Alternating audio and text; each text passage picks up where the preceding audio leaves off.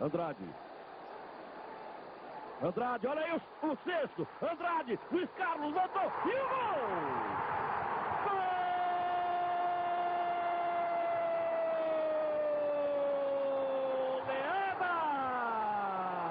Gilmar! Luiz Carlos fez o que pôde. A galera chega no Maracanã. Gilmar aos 46 e faz o sexto gol e nem temos nova saída. Termina o jogo. 6 a 1. Velkommen til denne Brasser Podcast Special med vores gæst Jomar Bobokker. Normalt starter vi til sambetonerne af Dillo og Julio Sasser og Gerler, men denne gang åbnede vi ballet med en scoring af Jomar, da han som Flamengo-spiller tilbage i 1983 var med til at vinde hele 6-1 over rivalerne for Botafogo. Efter Jomar satte støvlerne på hylden, valgte han trænervejen og har i mange år været ungdomstræner hos Flamengo. Udover sin store indsigt i den brasilianske fodboldverden, har Jomar været manden bag Real Madrids supertalent Vinicius Junior, som han har trænet siden Vinicius var U13-spiller.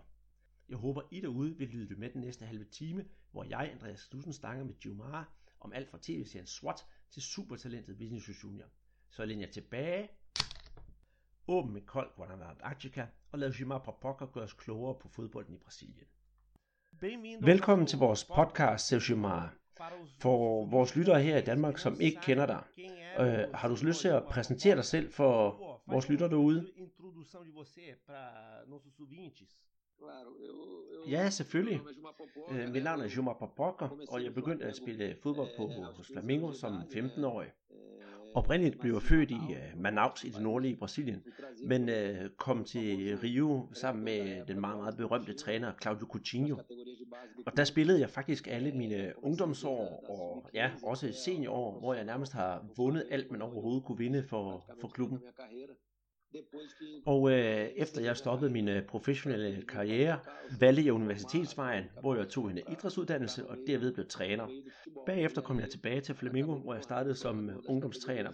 Jeg startede i U13-afdelingen og arbejdede mig langsomt op, så jeg både blev 15-træner, U17-træner, og nu her til sidst som U20-træner i Flamingo, ja den klub, hvor jeg faktisk selv har vundet alt, hvad man overhovedet kan vinde som øh, ungdomsspiller.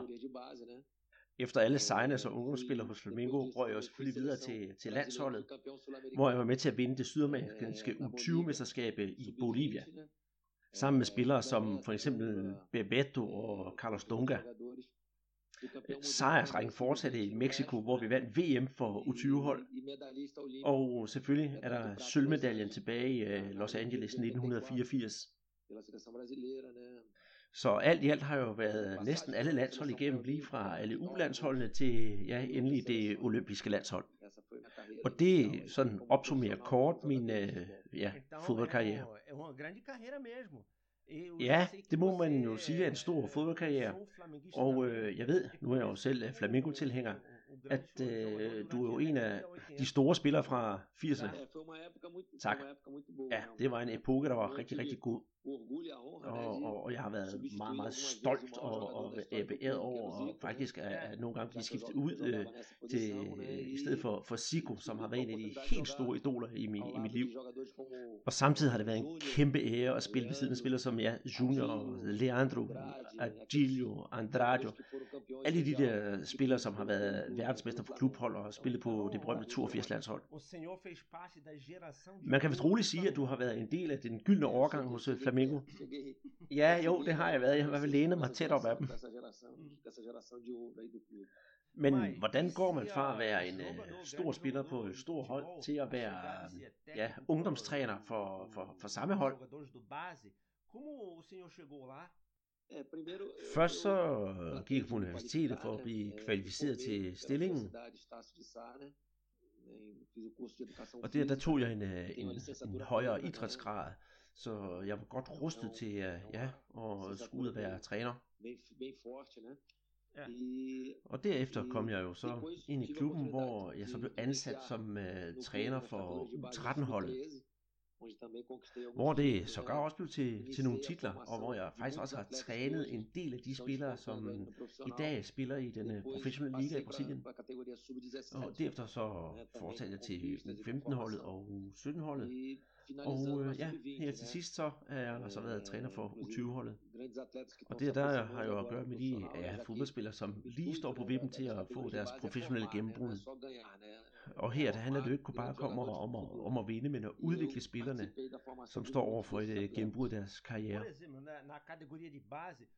Men som træner overordnet, hvordan hænger arbejdet sig sammen?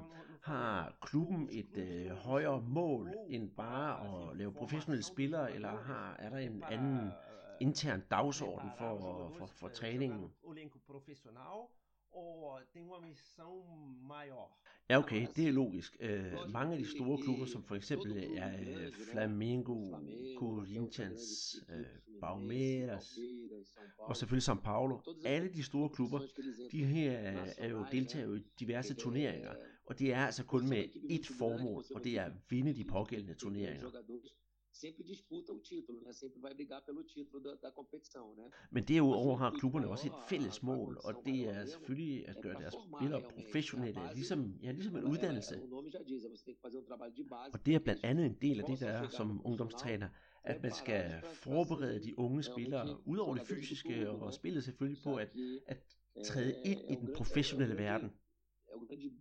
Og hvis klubben kan ja, bruge deres egne spillere, er de jo også fri for at hente dyre spillere ind på, på kontrakter fra ja, for eksempel andre klubber eller udlandet.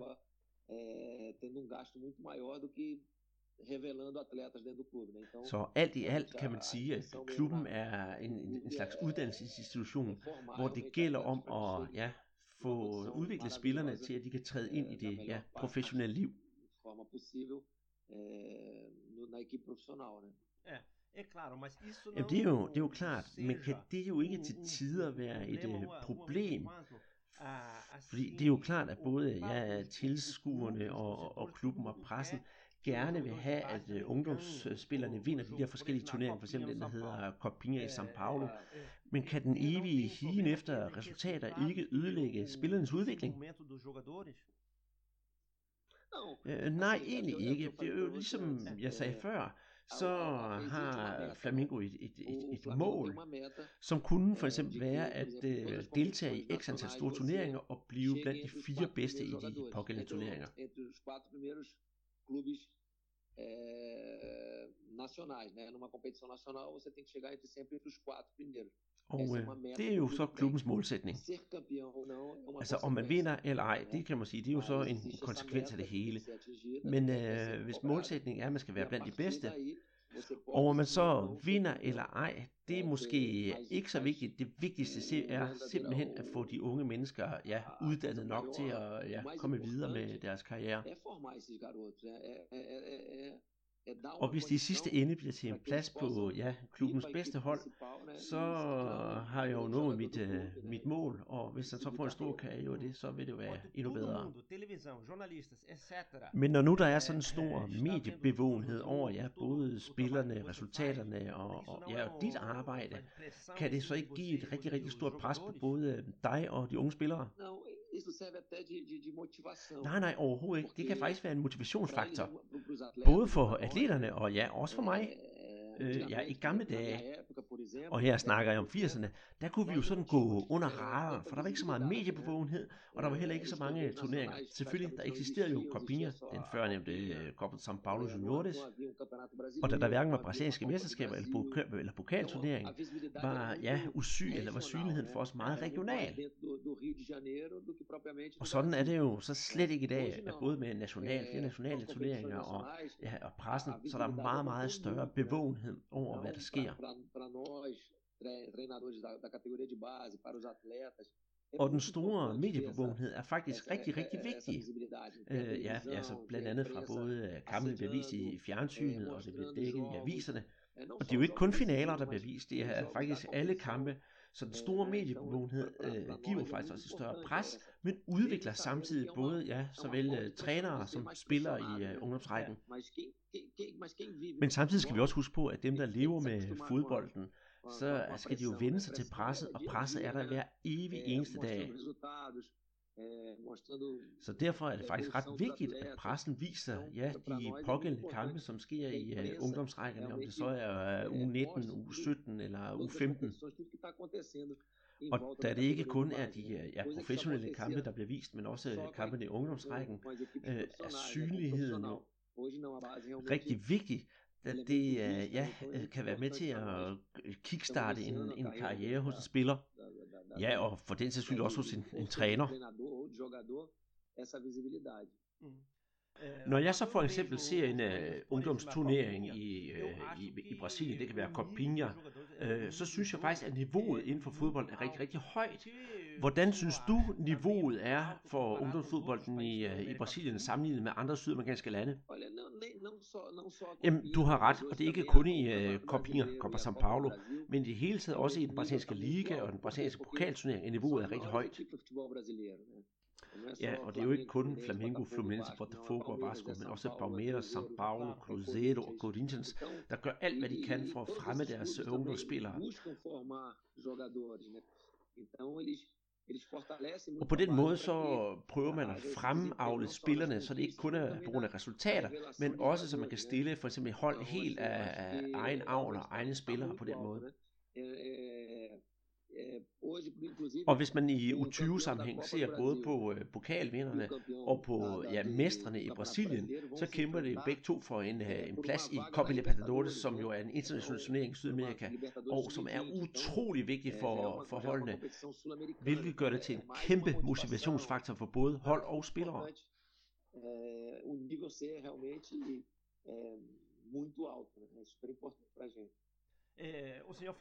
Du snakker meget om uh, motivation for spillerne. Uh, er det svært at motivere de unge spillere uh, til at spille kamp og få dem til at præstere? Nej, ikke i dag. Personligt bruger mine egne erfaringer, både som uh, ja, spiller og som træner, til at, videregive informationerne til, til de unge drenge, så på, de på den måde kan, kan bruge min viden til at komme videre ud i deres fodboldliv do, do, do comportamento de um, de um verdadeiro Og ved at fortælle dem, hvordan tingene hænger sammen, kan jeg få dem til at gribe de chancer, de får i deres uh, professionelle liv, og, og, og bruge det fremover, fordi fodbold er jo en enorm, uh, i den forstand, hurtig sport. Tingene foregår enormt hurtigt. Mm.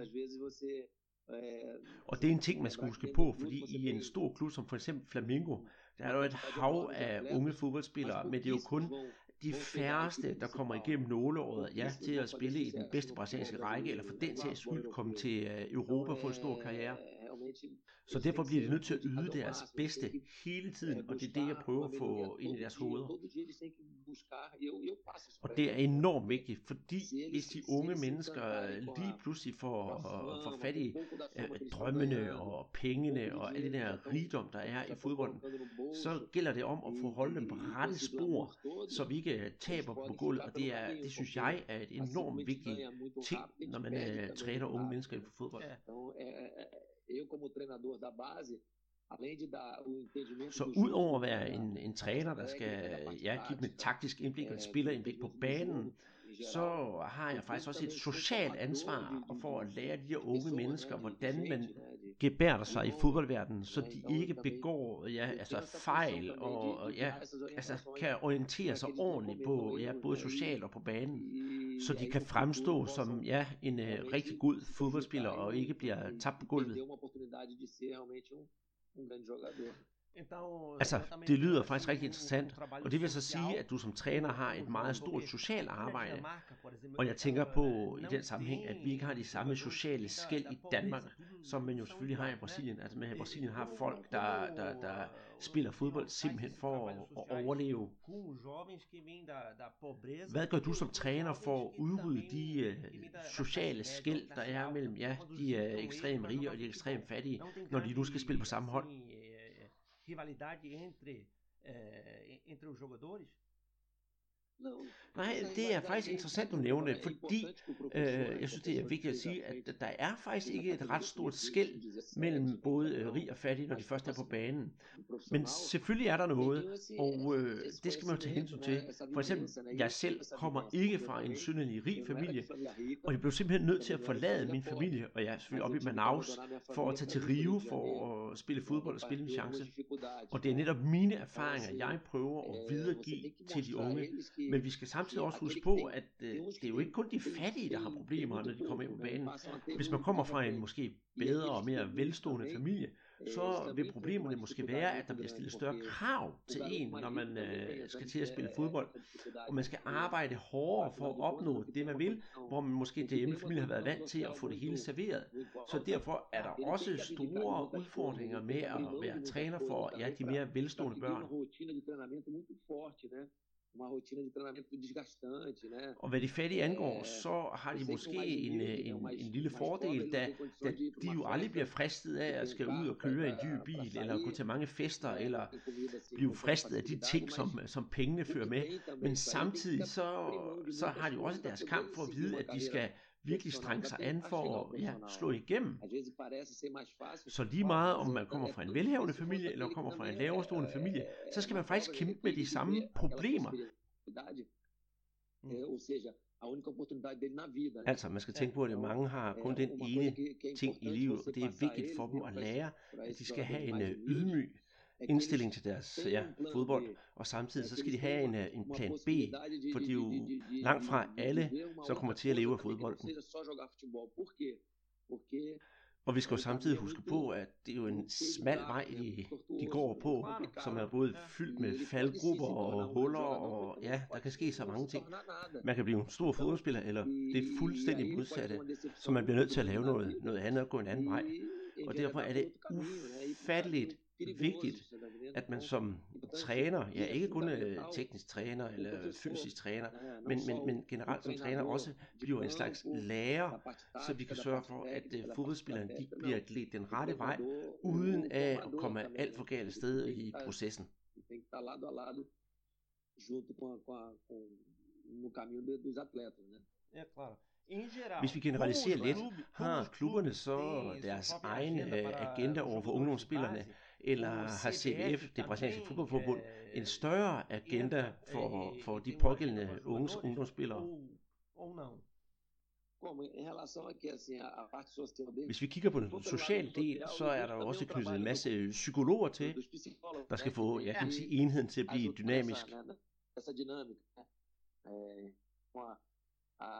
Og i Flamingo er der jo tilknyttet et, øh, også et hold psykologer, der tager sig af tingene uden for banen og, og hjælper spillerne øh, for at komme på den rigtige vej.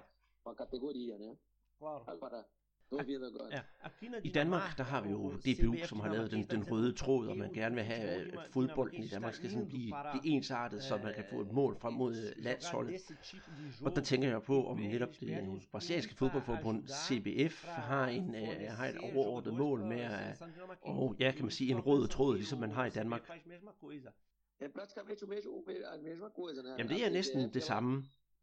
CBF de beder jo tit om at få ja, altså, helt ned de mindste rækker spillere udtaget til alle deres landshold og holder øje med, hvordan det, det, ja, det hele er sat sammen. Og på den måde prøver de at komme til det mål, som jo skal ende med, at spillerne så kommer på det ja, professionelle landshold, som vi kender. autorizados atletas a, a, a servir a seleção brasileira. Okay, men som træner, hvordan øh, håndterer man så, når en spiller viser sig at være exceptionel? Øh, nu tænker jeg her i det her tilfælde på Vinicius Junior, som du har trænet, som er over niveauet over alle de andre. Hvordan behandler man en spiller som ham?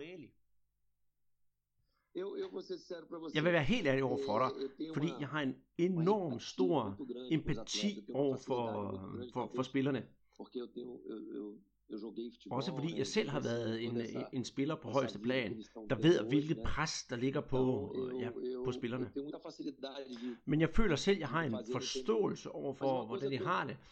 Så det første, jeg gør, det er, at jeg prøver at vinde deres ja, tillid, fordi tillid, det er simpelthen nøgleordet, når man skal have spillerne til at fungere. På banen, såvel som uden for banen. Og de to ting, jeg prøver at lære dem, det ene er beundring, og det andet er respekt.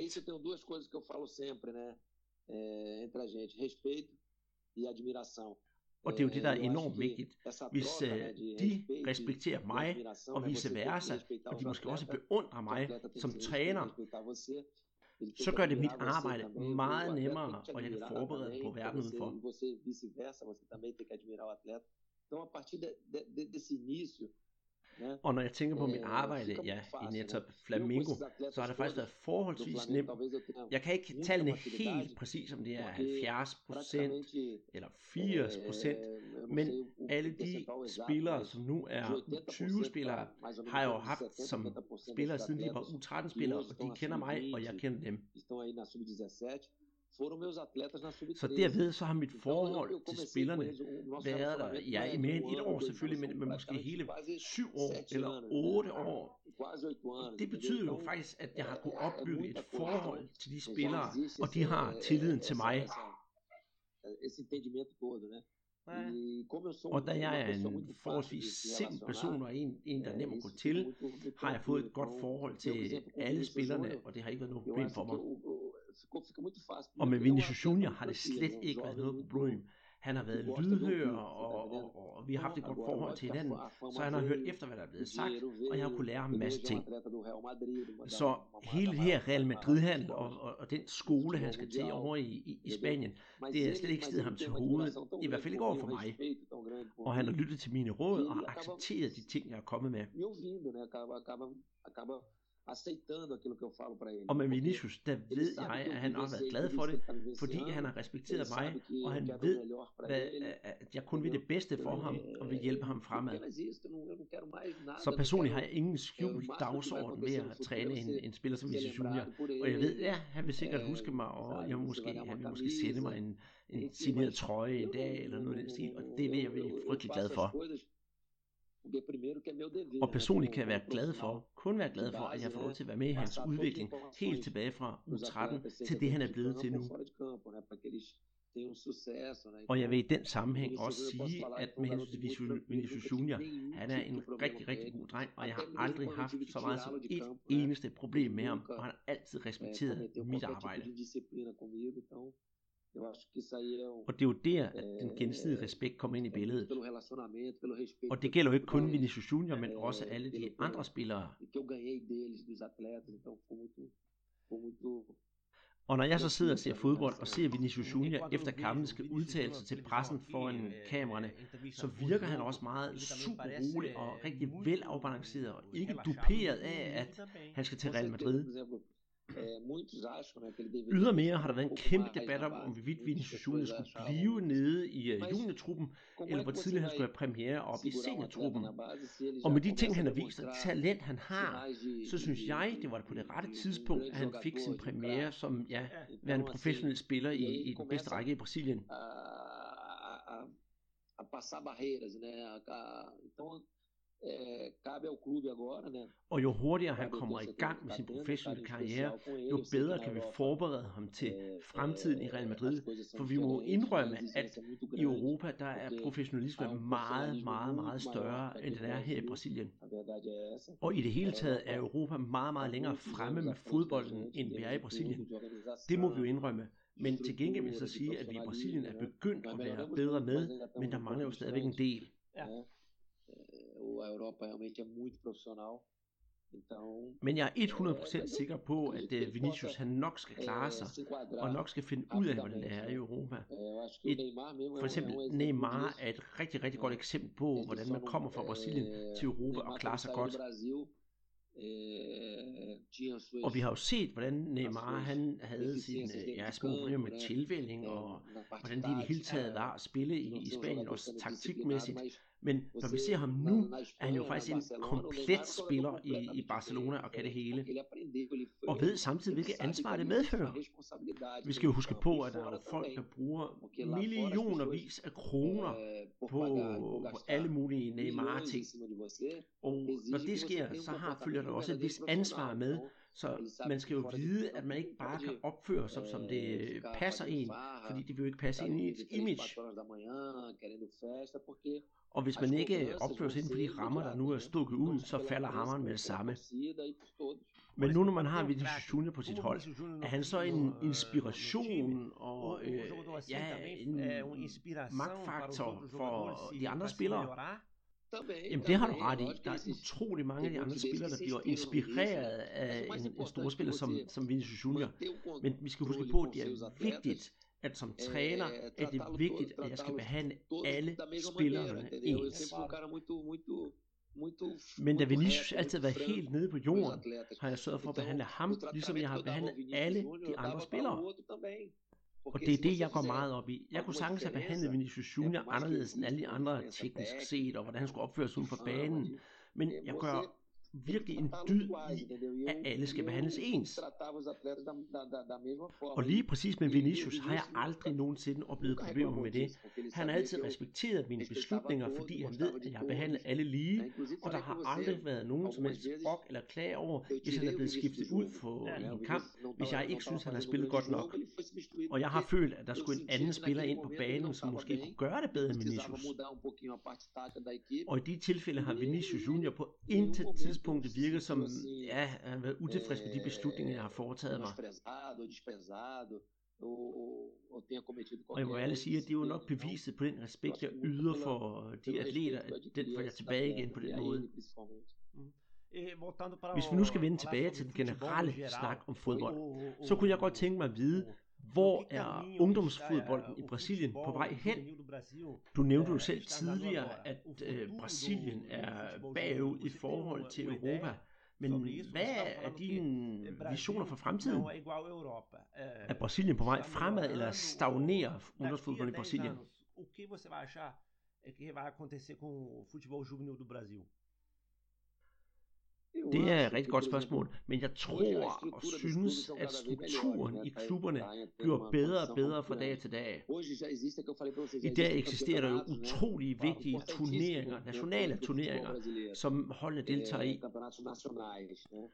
Øh, então, og jeg synes, at tendensen er, at øh, Brasilien, den brasilianske fodbold, den, den vokser og bliver bedre og bedre og bedre. Og jeg synes, at vi skal kigge på de europæiske klubber og lade os inspirere derfra. Og med den struktur og disciplin, som findes i de, de europæiske klubber, den kan vi også godt have eu acho que nós podemos ter também, né? Men vi bliver også nødt til at se det oppefra, at dem, der sidder i fodboldklubben oppe i toppen, de skal også være villige til at følge med udviklingen, for ellers så vil der ikke ske noget. Og kun på den måde kan Brasilien være en, ja, en stormagt inden for, for fodbolden, både ungdomsmæssigt og klubmæssigt. Og det er altså ikke her kun, jeg tænker på spillerne, men også i, i de bagerste rækker, fordi der har Brasilien været lang tid været bagud på grund af desorganisation og dårlig struktur i klubberne. Men det er jo en, en lidt anden snak, og det hele det jo drejer sig om faktisk politik, både uden for klubberne og over klubberne i den internationale... Og det er en enormt stor opgave at skulle få struktureret både altså, den politiske fodboldscene uden for banen og inden hos klubberne. É, eh, organizado possível, porque só assim a gente vai construir um, um, um futebol organizado. Ja, jeg giver dig fuldstændig ret. Æh, eh, fodbolden i Brasilien er meget, meget bedre, end den var for eksempel for 10 år siden strukturmæssigt set. Æh, vi ser jo for eksempel nu, hvordan hold som ja, Corinthians bare kører ud af på rigtig, rigtig højt niveau, og er mange af de sydamerikanske hold overlegen. Og vi ser det jo også i Copa Libertadores, hvor vi har rigtig mange brasilianske hold tilbage i turneringen. Så i mine øjne, der synes jeg, at fodbold i Brasilien, ja, helt korrekt, er blevet meget, meget bedre. Jamen, jeg giver dig helt ret. Der er forløb en rigtig, rigtig god opadgående tendens i Brasilien, og hvis vi fortsætter, og jeg synes faktisk selv, at ungdomsarbejdet er ufattelig vigtigt, fordi udviklingen ligger jo netop i ungdomsfodbolden. Og Brasilien har altid været kendt for at ja, faktisk eksportere fantastisk dygtige spillere til, til udlandet. Og det er jo i det hele taget det ungdomsarbejde, der har gjort, at vi har kunnet eksportere dem. Og på den måde, så kan vi også ja, komme tilbage til det brasilianske fodbold, som vi gerne vil have. Så derfor synes jeg, det er ufattelig vigtigt, at de store klubber bliver ved med at, investere i ungdomsspillerne, så vi kan få dem udviklet. Super, Schumacher. Hvis vi nu skal øh, runde den her samtale af, så kunne jeg godt tænke mig, om du måske havde en øh, god anekdote eller en god historie, som du kan fortælle til vores øh, lyttere. Åh oh, ja, jo, hvis jeg skal fortælle en god historie, så, og den har ikke så meget med fodbold at gøre, så må jeg kigge tilbage til på OL i Los Angeles 1984. For her i Brasilien, der gik der en tv-serie tilbage, der hed SWAT. som fortæller om dagligdagen hos de der ja, betjente, der er medlem af det der SWAT-team i USA. Og det var jo en kæmpe, kæmpe succes i Brasilien. Så det fulgte jeg jo med hver dag.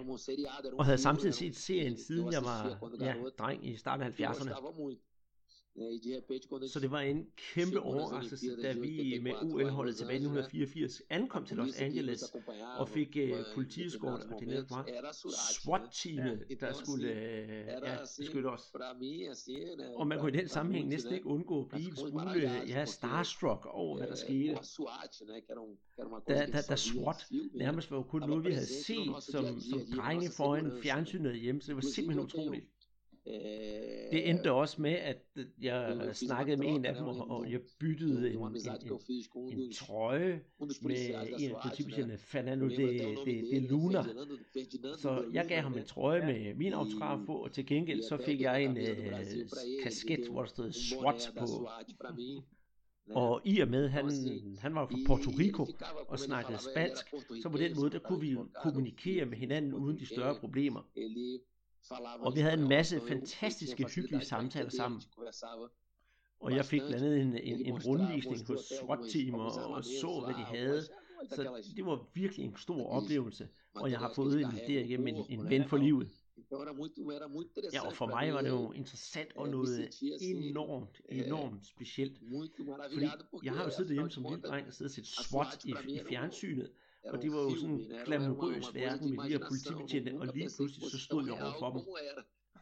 Så ud over fodbolden i OL 1984, så det med at leve sammen med de her betjente, det var noget, noget helt, helt specielt. Para mim foi, foi, foi maravilhoso, foi marcante, porque så det var på en eller anden måde super i orden, og lidt af en drengedrøm, der gik i opfyldelse, fordi jeg endelig fik set en, en, og lært at kende en, en ja, betjent fra SWAT-teamet, som man hjemme i Brasilien har siddet og fulgt med i troligt hver evig eneste eftermiddag, når serien den, den kørte i fjernsynet. Så det var en fantastisk oplevelse.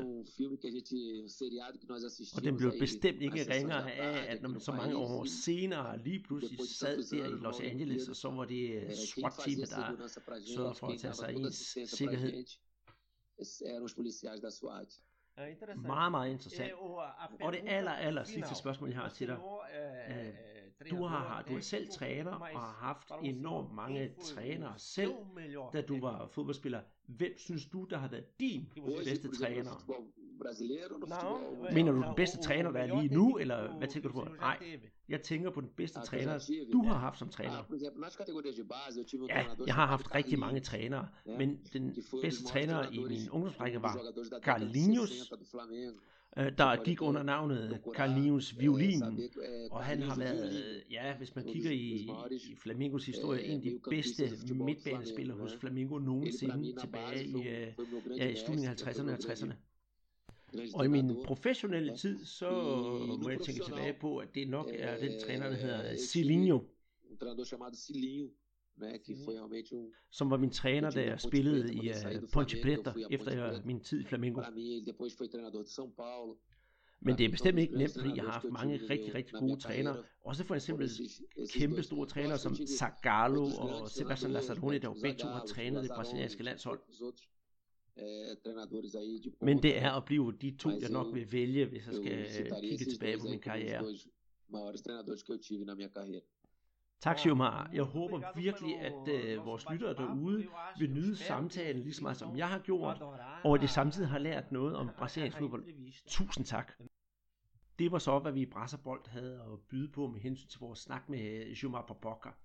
Og øh, efter mikrofonen var slukket, snakkede jeg lidt frem og tilbage med ham, og han er meget, meget villig til endnu en gang at stille op til en uh, snak med mig om fodbolden i Brasilien. PT er Jomar uden arbejde, da han ikke længere er hos Flamingo, hvilket han er meget ked af det. Det er jo hans øh, hjerteklub. Men øh, hans kompetence som træner er jo ikke desto mindre de samme, og jeg håber virkelig, at han får et, et godt arbejde et eller andet sted i en stor klub, eller måske noget helt andet. Hvem ved? Han har jo i hvert fald sine kvalifikationer i orden. Og øh, hvis der er nogen, der har spørgsmål til Giomar, så stiller jeg dem gerne til ham på et andet tidspunkt, for han er virkelig klar til at stille op igen, og vil gerne snakke med os på Brasserbold. Jeg håber, I kunne bære over min øh, oversættelse derude, for det har været et rigtig, rigtig stort arbejde at oversætte det her program. Og husk, hvis I bryder jer om det, Så gå ind på iTunes og giv os et like. Øh, følg os ind på Twitter under snablag Brasserbot, og vores Facebook-side også Brasserbold, hvor vi prøver på at opdatere om alt, hvad der sker i øh, brasiliansk fodbold. Både ja, det, der sker i Europa, og også det, der sker nede i, i Brasilien. Tusind tak for den her Brasserpot Special, som jeg holdt rigtig, rigtig meget at lave, siger her fra Danmark, Andreas Knudsen.